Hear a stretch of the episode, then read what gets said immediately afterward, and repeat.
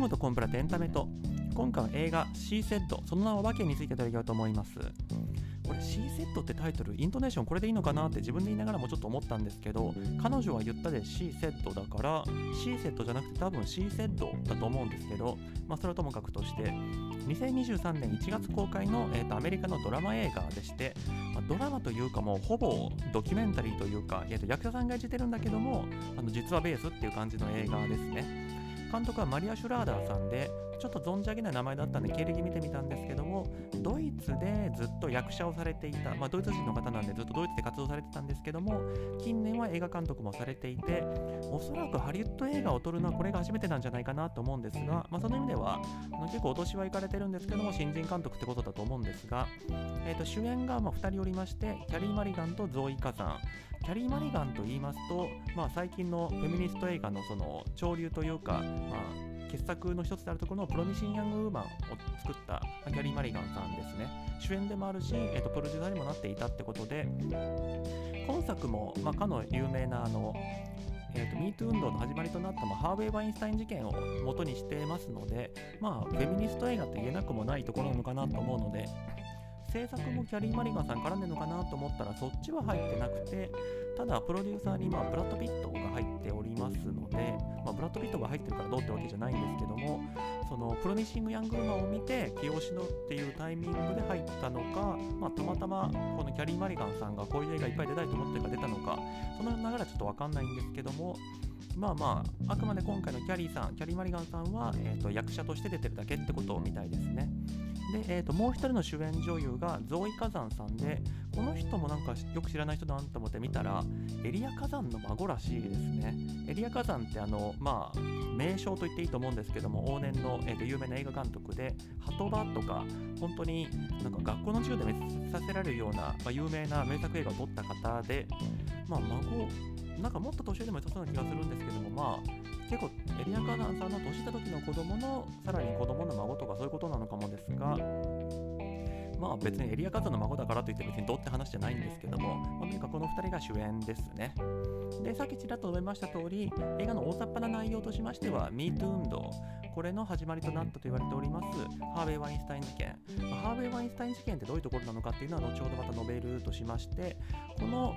えーと、ハーベイ・ワインスタイン事件を、まあ、スクープしたというか取り上げたニューヨーク・タイムズの2人の女性記者、まあ、それぞれ、えーと、さっきのキャリー・マリガンさんとゾーイ・カザンさんが演じてるんですけどもこの2人を主人公としてるし原作もこの2人が書いたそのルポルタージュというか、まあ、その実録本みたいなやつが原作となってるということですね。で、まあ、私今回取り上げたいと思ってるのは、まあ、映画の感想また最後ちょっと喋るんですが、あの劇中でも何とか出ております。法律が加害者を守っている。法律は強いものの味方なのかみたいな話が出てくるんですけども、まあ、あのその見解について私が何か異論を挟むとかいやそうじゃないよって言いたいってことは全然ないんですけどもあの法律が加害者を守ってるってどういうことなんだろうかっていうふうにちょっと思ったところ考えたことをちょっと前半として話したいなというふうに思ってまして後半は、まあ、私の好きな話その組織論とかあの不祥事起きた時の企業の対応はとか私好きなんですけどもそういう話としてあの舞台となった舞台となっていうか、まあ、ハーベイ・ワインスタインが主にセクハラとかやっていたとされている、まあ、ミラマックスっていう会社ですねここはかなり大手の映画会社でこのハーベイ・ワインスタインの個人営業じゃなくて他にもいろんな取締役とか監査役とか、まあ、いろんな人がいたのになんでこれを止めれなかったのかっていうところこの辺りについてちょっと考えてみたいなって思って今回のあのテーマとして取り上げたいなというふうに思っております。はまず物語の前提の説明に入ろうと思うんですが、ただまあいつも申し上げていることではあるんですけど、これ聞かれている方はもう C セットご覧になっている方だと思いますし、この MeToo 事件の始まりとなった、まあ、ワインスタイン事件って結構有名な事件なんで、当然そんなの知ってるよって方も多いかもしれないですけども、まあ簡単に、えー、とこの後のテーマにつながるところをまとめますと、まずこのミラマックス社というのは、まあ、映画会社なんですけども、90年代に、まあ、映画を極めた会社、なんか映画の話で映画を極めたっていうとあれですけども、あのすごくあの調子が良かった会社でして、あの私も90年当時に映画ファンだったんでちょっと覚えてる話としてはもう当時ってミラマックスはもうアカデミー賞に指定席を持ってるみたいな言い方もされてましたよね。つまりその毎年毎年アカデミー賞にミラマックス社が作った映画作品がどんどん送り込まれてくると。あのそこまであのまあ工業的にも素晴らしかったしあの批評家筋からも受けがいい映画をどんどん作っていくミラマックス社はすごいなっていう状態だったわけなんですけども今回問題になっている、まあ、セクハラをした人あのハーベイ・ワインスタインさんはこのミラマックスの創業者でもあり名物プロデューサーでもあったわけですね。このミラマックスがアカデミー賞とか取るたびにこのハーベイ・ワインスタインが、まあ、プロデューサーとして出てきてあの頑張ったぜイエーイみたいなスピーチをそのアカデミー賞の壇上でするみたいな意味では裏方っていうだけじゃなくて表にも出てくるまあ有名人でもあったわけです。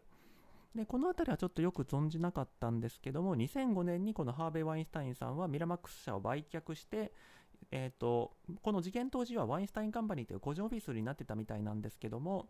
まあ、いずれにしてもミラマックス社においてもこのハーベイ・ワインスタインは、まあ、トップの権力者でもあるしワインスタインカンパニーになった後はもうなおさらだと思うんですけどもこのワインスタイン氏はもうその権力を利用して多くの女性まあ、特に有名になってるのは若手女優なんですが、まあ、映画見て私も初めてしたところですとあのミラマックス等に勤めていた女性社員にも性的暴行を加えたと。まあ、性的暴行って遠回しに言ったものの、まあ、強姦してる場合もあれば、まあ、ひどいセクハラをした場合もあると。その手口はかなり共通してるみたいでして、とりあえずなんか適当な理屈をつけて、自分が泊まってるホテルの部屋に呼びつけて、でそこでマッサージしてくれみたいなところからだんだん始めていって、最終的にはあのまあ、一線を越えそうになった服を脱げとか言われた時に言われてその女性が拒否した時にそこでふっとこう態度を変えてあの自分の言うことを聞かないともう君には仕事を回さないよと。あるいはその社員だったらもうクビになってもしょうがないよねみたいなことを恫喝してそして、まあ、無理やりその性的な要求に従わせると、まあ、それに従ってしまって強姦されてしまった人もいればあの断ったせいで本当に感触に回されたというか仕事が回されなくなっちゃった人もいると、まあ、そういうひどいやつだと。ただまあもちろんこのハーベイ・ワインスタインさんまあ、かなり大柄な人なんで、もうその場でもう力ずくで強姦してしまったってこともあるんでしょうけども、ただ、あの被害に遭った女性がもちろん全て黙ってるわけじゃなくて、あの警察に通報したりだとか弁護士を雇ってあのハーベイ・ワインスタインを訴えるみたいなことも起きるわけなんですけどもただワインスタインはここでまあすごく変わってるなというか本家の特色だと思ってるのは、まあ、なんでこのワインスタインが何件も同じことできたのかっていうこともつながってくるところなんですけどもそこで多額の和解金を支払ってその警察への告訴を取り下げさせたりですとかあるいはその和解金を払う時の支払い条件としてこの事件について口外しない、えー、と今後あの他の人に言わないようにっていう条件をつけたと。劇中ですとあの金によってワインスタインが守られていると。この秘密保持契約を結ばせることによってあの秘密保持をさせることによって他の被害者が防ぐ、えーと、現れることを防ぐことができないですとかあの金の力で弁護士だとか、えーと被害者を黙らせるつまりこの秘密保持契約を結ばせてとか弁護士がついてっていうこの法律の仕組み自体が加害者を守る仕組みになってるんだと、まあ、登場人物たちはすごく激高するわけなんです。では1つ目のテーマであるところの法律が加害者を守る仕組みになっているというところについてなんですけどもこれはあのボードでもちょっと申し上げました通り別にこの命題というか主張自体が間違ってるとかなんか論理的な何かあるっていうつもりは別にさらさらないんです。今回の事件に引き直して言いますと、まあ、秘密保持契約があることによって被害者たちは黙らされたと。本当はあのワインスタインはこういうレイプマンなんだよって風に周りに言い回らないとあの次の事件が防げなかった。あの被害者がみんなその、まあ、お金と引き換えですけどもそれによって騙された秘密保持契約っていうその法律的な強制力によって騙されたせいで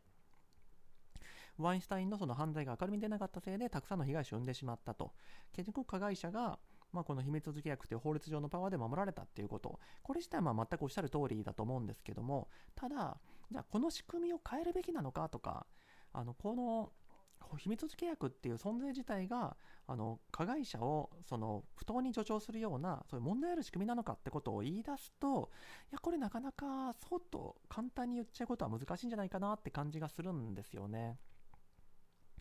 一応この変えるべきかって話についてちょっと補足といいますか、まあ、脇道にそれると私そのコンプライアンスの仕事をしてますのでやっぱり社内で不祥事というか、まあ、事件が起きた時についてはあの調査とか、まあ、そういうのをしたりもすることがあるんですけどもまあ細かく言うと多分どこでも結構そうだと思うんですけどパワハラとかセクハラとかそういう話になってくるとあの人事部が調べるみたいなあの仕組みになってることが多いかと思いますし私も実際あのそっちの事件はやったことないんですけども例えば職員がそのお金横領しちゃったとかなんかお客様に嘘ついた勧誘したとかそういう話になってくるとコンプライアンスとかまあそういう感じなんですけども大体こういうのってまあ調べて原因がこうでしたって調べた後最後まあ監督当局とかに報告する必要性とかの関係なんですけども経営陣とかに、えー、と再発防止策も一緒に説明しなきゃいけないわけですね。つまり、えー、と今回こういう事件が起きたことは分かったと。原因も分かったと。で2回目まあ、何回も起きてる事件かもしれないですけども次回起きないためにどうするのかっていうその何か手立てを用意しろと。まあそのそれもそのコンプライアンスの最後のレポートにくっつけなさいっていうふうに言われるわけなんですけどもこれっていつも結構悩ましいなっていうふうに思っているところがあって例えばそのシステムの不備によるものでしたとかだったらあシステム回収しましたでいいんでしょうしあの事務の方とかのそのうっかりミスによるものでしただったらまあ、そのあんまりやりすぎると現場の人に嫌われちゃうんで慎重にやらなきゃいけないんですけどもその新しいチェックの手順入れましたとかチェックリストを作ってから出すようにしましたとか、まあ、そういうなんかお決まりの手順があるんですけども故意にやった事件？意図的にやった事件なんかだとこれどうやって再発防止するの？っていうのは思うところはあって、まあ、大体その社員に対して倫理研修しましたとかそういう研修系で皆様の意識を高めることによって今後あの従業員の順法意識が高まったんでもう起きないと思いますみたいな自分でもレポート書いてて本当かよっていうようなことを書いたりもするんですけどもいやこれどういうことかって言いますと例えばさっきの横領みたいなケースだと、まあ、故意にやってるわけじゃないですか。で、横領してる人は、じゃあ、今まで倫理研修なんか受けたことなかったから、あのお客様のお金とかを自分のポケットに入れることが悪いことだって知りませんでしたと倫理研修受けてれば悪いことだって分かってたからそんなことしなかったのにってそんなわけないじゃないですか悪いって100も承知の上でやってるわけでその上ではその倫理研修って本当に再発防止策になってるのかみたいなのは結構疑問があってだしまあその手の研修ってもともと年に1回とか言ってたりするんでその事件が起きた後もう1回やったからといってそんなに効果上がらんだろうみたいなことは思ったりもするんですけどもただまあ何にしても再発防止策を作るっていうのは、まあ、こういう不祥事件とか起きた場合のセットとして起きてるわけなんですけども今回のワインスタイン事件のその解決策としてこの秘密保持契約の作りが悪いんだっていう話に持っていくかっていうとこれはなかなか難しいなっていうふうに思ってるのが何でかっていうとまずその、まあ、法律が加害者を守ることになっているのはその通りだっていうふうに言ったもののその法律というか、まあ、今回秘密保持契約ですねこれ自体がその結果的に加害者を守るっていう機能を果たしているのは間違いないんだけどそもそも加害者に対して有利に働くようにできてるかっていうといやそういうわけじゃないでしょうって気はするんですよね。まあ、今回の例で言うと実際その被害者は大金を受け取ってるわけなんです作中ではっきりと金額は言わないものの、まあ、8桁だとかあの途中出てくるちょっと書面に100万ドルとか200万ドルっていうあの金額が書かれてるんで、まあ、1億、2億、3億、まあ、そういった、まあ、莫大なお金が和解金として支払われてるわけですね。でこれその被害者の立場になってみた時にそのもしあのこの、まあ、レイプ事件があってその秘密保持契約を突っぱねていやもう私はもうワインスタインを刑務所に送るのが生きがいなんだと復讐したいんだとお金なんかいらんって風に言ったらまあワインスタインは最初の事件とかその次の事件とかで刑務所に行くことになって次の被害者ってのは生まれなかったのかもしれないですけども、まあ、結局被害者の方はあの大金を受け取ることにしたわけじゃないですか。それってあの最初の被害者とかその次の被害者がそのわがままにセルフィッシュに活動したことによって次の被害者が生まれたって話なのかっていうといやこのワインスタインを刑務所に送ったところで私の苦しみは言えないんだと。お金の方がいいんだって判断したことって本当に悪いことなのっていう気はするんです。いや社会全体で見たらそれは悪いですよ。次の被害者生まれちゃったんだから。ただそれぞれの被害者の取った行動としてそれって本当に悪いのかっていう問題。もちろんその法律を新しく作って例えば秘密保持契約においてその犯罪が起きた事実を隠すような、えー、と秘密保持をしてはいけませんと。仮にそんな契約結んだとしても無効ですと。被害者がその後秘密保持をの義務を破ってあちこちに言い回ったとしてもそれは民事上も刑事上も罰に問われませんと。損害賠償もしなくていいですって決めたとするじゃないですか、まあ、そしたら今回の事件は起きなかったかもしれないですけどもただそうしちゃうと、まあ、このワインスタインあるいはその未来のその犯罪を犯す悪いやつらは和解金とか損害賠償金払わなくなりますよね。だって払ったとしたってどうせ刑事告訴されちゃうんだったら払ったってしょうがないじゃないですか。それは果たして本当に被害者のためになってるのかってことですね。でここでまあいろいろと関連して思うところがもちろんそのいやそんな小さいその損害賠償とかそういう話じゃなく社会正義のためにそういうふうにしなきゃいけないんだみたいなことはまあ案としてありはありだと思うんですけどもただ今回何度も何度も同じ事件が起きてしまったのってその一般ができる問題なのかっていう気はちょっとしていてつまりさっきのその秘密保持契約に対する法律を変えて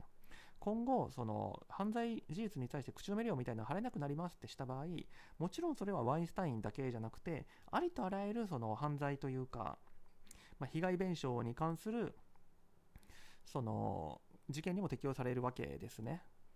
その時に例えばそのもっと軽い事件だってあるわけじゃないですか。例えばあの酔って、まあ、お互い酔って喧嘩した時に相手怪我させてしまいましたと。で刑事告訴傷害で刑事告訴されるんだったら治療費プラスアルファ払う払いますからちょっと黙っててねみたいなことってそれは社会的に容認されてると思うんですね。だから程度問題があると思うんですけども法律で一律に、えー、とそういうあの秘密契約を結んじゃいけませんみたいにしちゃうのはあまりにもちょっと着手定規じゃないかってところもありますしそのワインスタインのこの事件を一般化するのって危険かもっていうのはこの事件ってちょっとあまりにも異常じゃないかって気はするんですよね。まずこの事件を起こせる人って業界に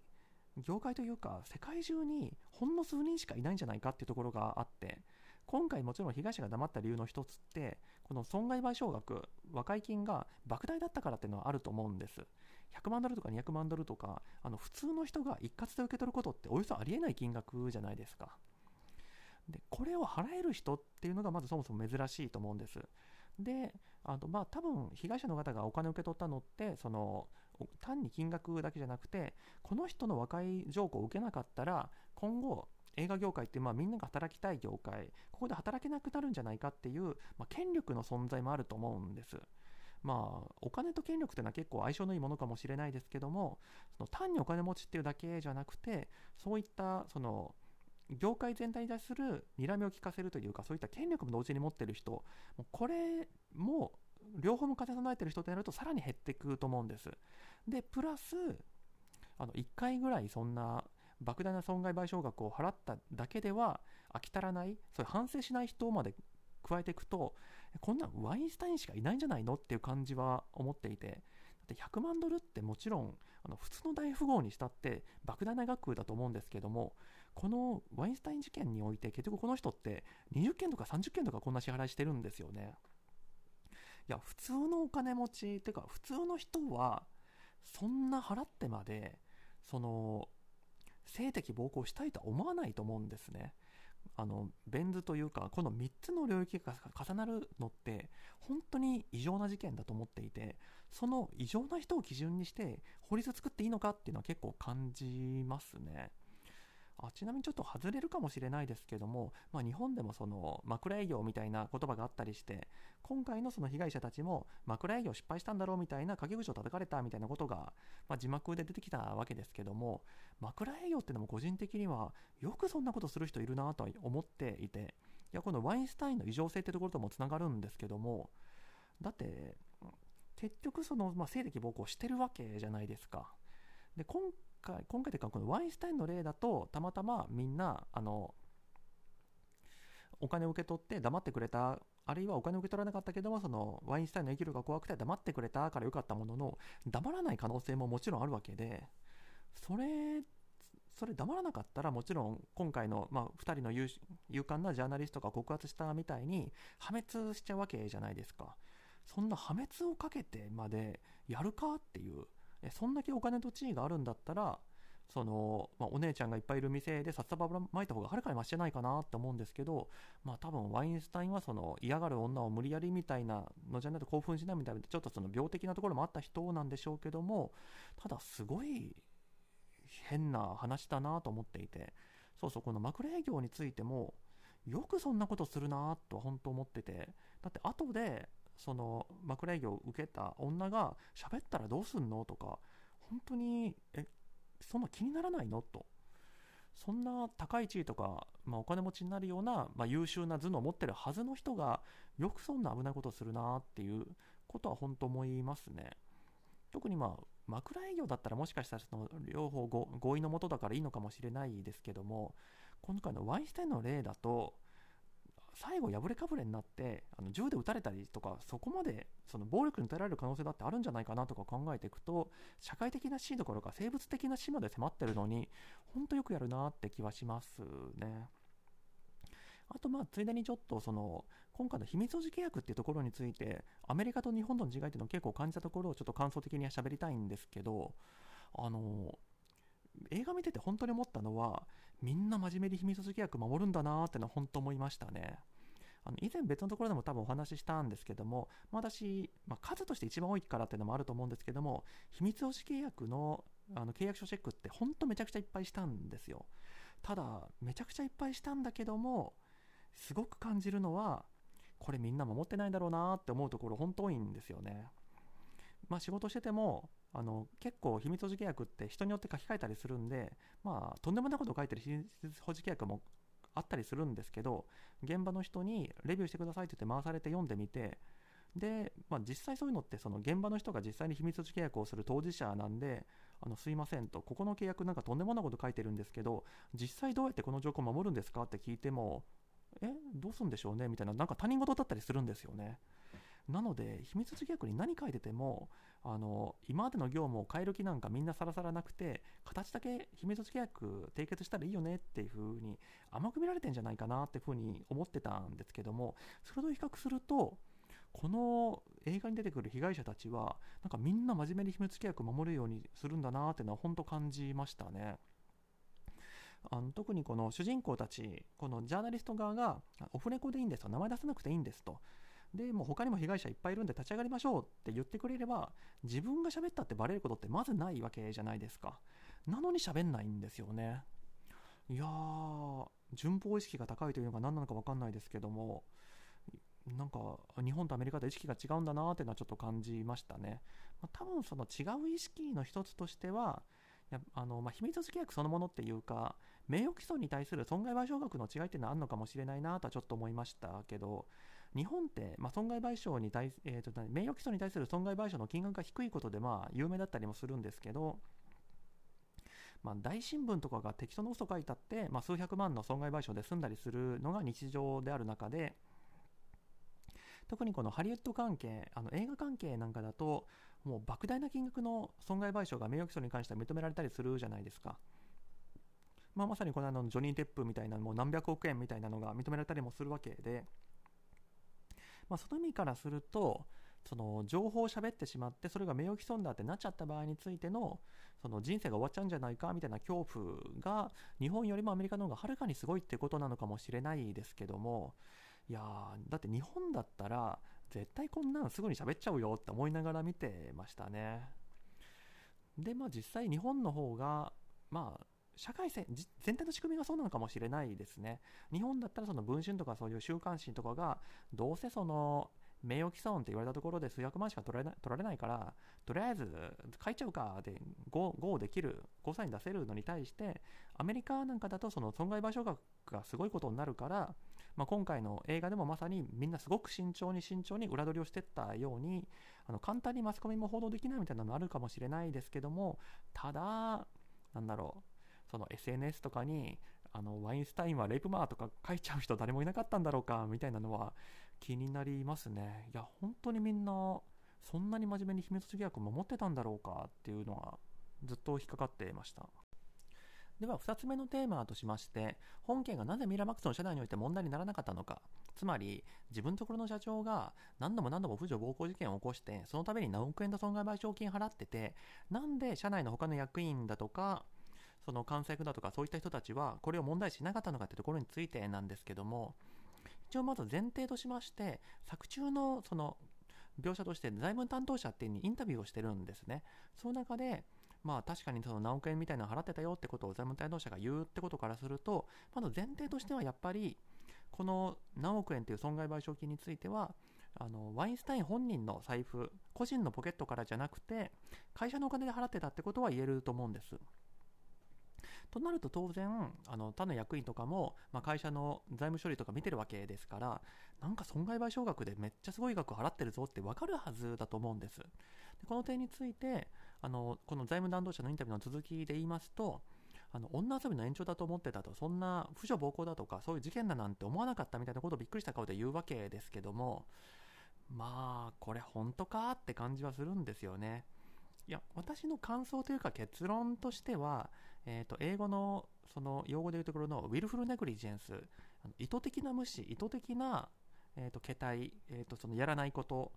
じゃないかなって気がするんですよね。いや知らなかったかもしれないけどもその調べなきゃってところまで思ってたのを意図的に無視して調べずにいたんじゃないかそういう状態なんじゃないかなって気がするんです。これまずその外形的な状況としてまず1件だけそういう支払いがありましたとかならともかく結局20件とか30件とかあったんですよね、えーと、作中の描写だと多分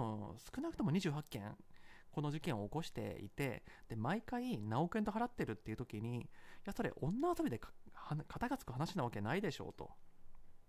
もちろんこのワインスタインさんはワインスタインはあの既婚者なんで例えば何ですかね不倫関係だって知らずに関係を迫って後で騙されたと。で騙されたくないんだったらであんたセレブなんでちょっといっぱい払えるでしょみたいな形で何度も何度もそのたちの悪い女に引っかかって払わされたみたいなストーリーだっ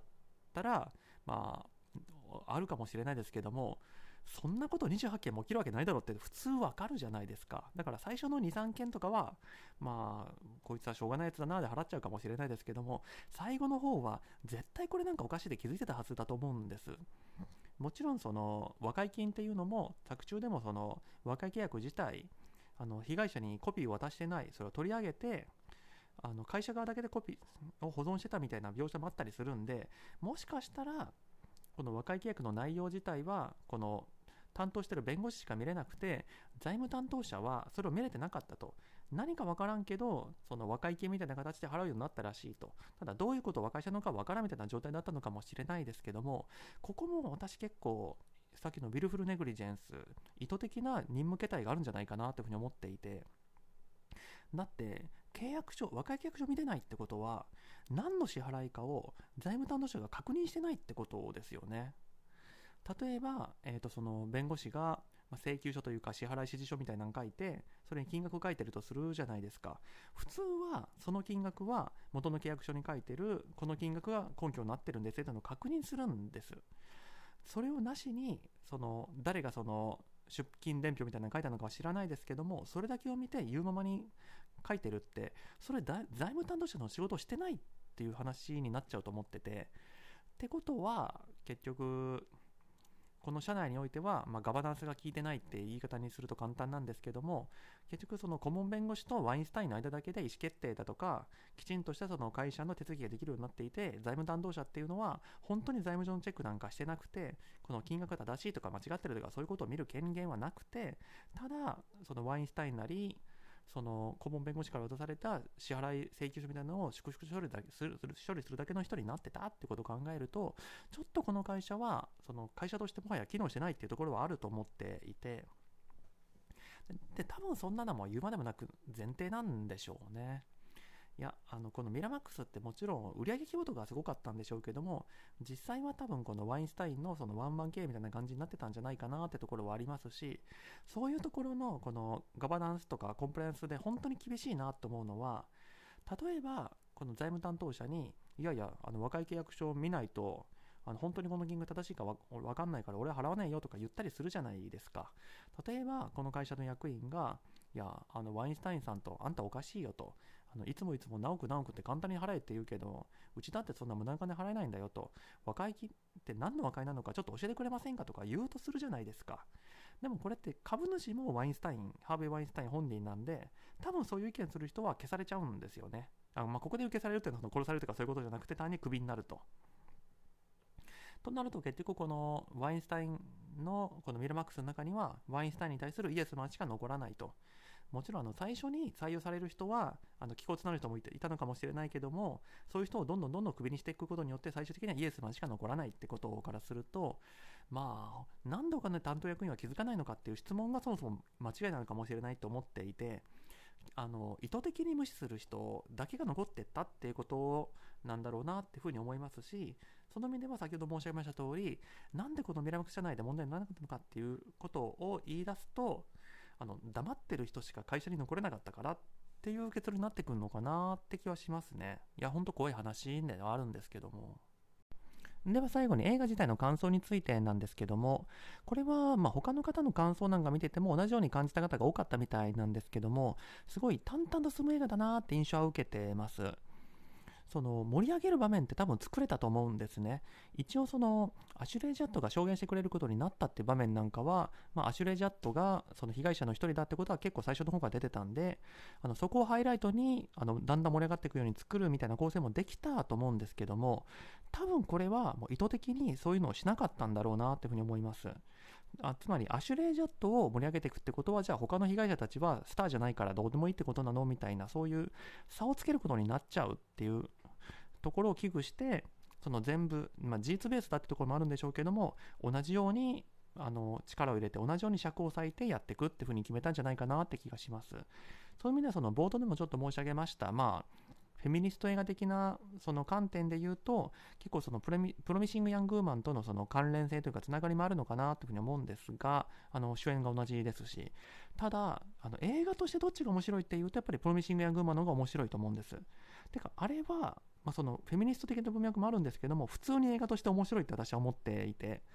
その笑えるシーンもいっぱいあるしそのサスペンス的にえそうなってくの？みたいなあの驚きもあるんですけどもただやっぱりあれはフィクションだから作れたってところでやっぱり今回みたいなその実在の被害者が実名出して登場するみたいな話になってくると